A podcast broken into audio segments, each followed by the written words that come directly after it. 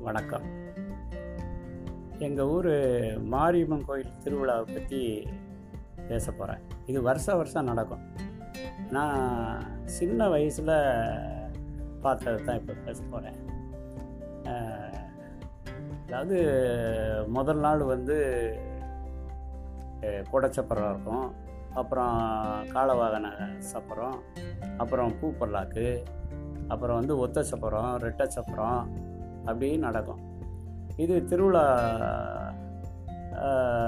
நடக்கும்போது இவ்வளவும் நடக்கும். அப்போ என்ன பண்ணுவாங்க அந்த சப்பரம் ஒவ்வொரு சப்பரத்துல சப்பரத்தையும் ஆளுங்களே தோளில் தூக்கிட்டு தான் போவாங்க. பின்னாடி வந்து டீசல் என்ஜின் போட்டு அந்த லைட்டெல்லாம் எரியும். ரொம்ப அற்புதமாக இருக்கும். எங்களுக்கு அந்த சின்ன வயசில் பார்க்கும்போது ரொம்ப பிரமாதமாக இருக்கும். அந்த சப்பரத்தை ஒவ்வொரு வீட்டு முன்னாடியும் நிறுத்தி அந்த வழிபடுவாங்க.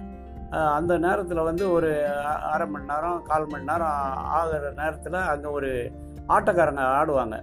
அதாவது ரெண்டு ஆம்பளைங்க ஒரு கோமாளி ஒரு பொண்ணு இருக்கும். அந்த பொண்ணு வந்து வந்து ஆம்பளை தான் பொண்ணு மூலம் வேஷம் போட்டிருப்பாங்க. அது நடுவில் ஆடுவாங்க. நையாண்டி மேலே வேறு இருக்கும். சுற்றி ஜனங்கள் கூட்டமாக நிற்பாங்க. அவங்க ஆடுற ஆட்டமும் பாடுற பாட்டமும் ஐயோ சொல்ல முடியாது. அந்த கோமாளி டயலாக் பேசும்போதெல்லாம் விழுந்து விழுந்து சிரிப்பாங்க. நம்ம வடிவேலு இப்போ படத்தில் பண்ணுற மாதிரி இருக்கும். அந்த மாதிரி எங்களுக்கு அது அப்போ இருக்கும். அந்த மாதிரி இருக்கும். அப்படி ஒவ்வொரு இதுவாக தெரிஞ்சு வரும்போது அந்த ராத்திரி முழுக்கும் நடக்கும். விடிஞ்சிடும் அந்த மாதிரி நேரம் தான் கோயிலுக்கு வந்து சுற்றி வந்து சேரும். இதில் நடுவில் நடுவில் தனியாக ஒரு இடத்துல போய் வான வேடிக்கையெல்லாம் விடுவாங்க. அப் அற்புதமாக இருக்கும். கடைசி நாள் என்ன பண்ணுவாங்க? பகலில் வந்து தேரோட்டம் இருக்கும்.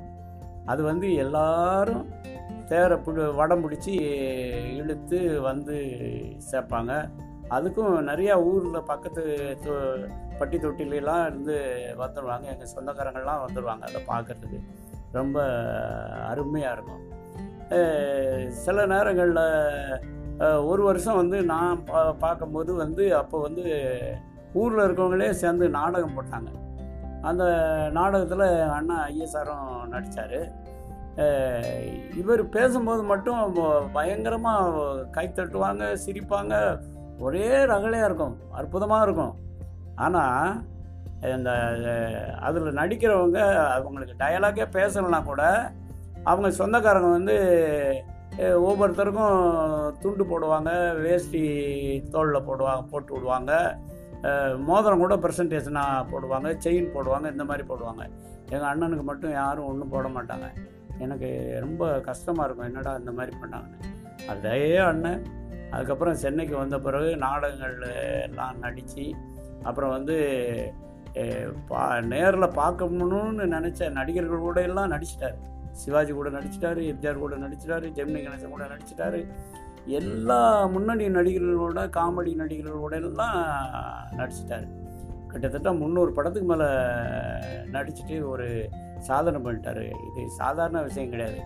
ஒரு ஆஃபீஸில் வேலை செஞ்சுக்கிட்டே இவ்வளவும் பண்ணியிருக்கிறாரு. ப்ரொமோஷனே வேண்டான்னு சொல்லிட்டு சென்னையிலேயே இருந்தார் இதுக்காகவே.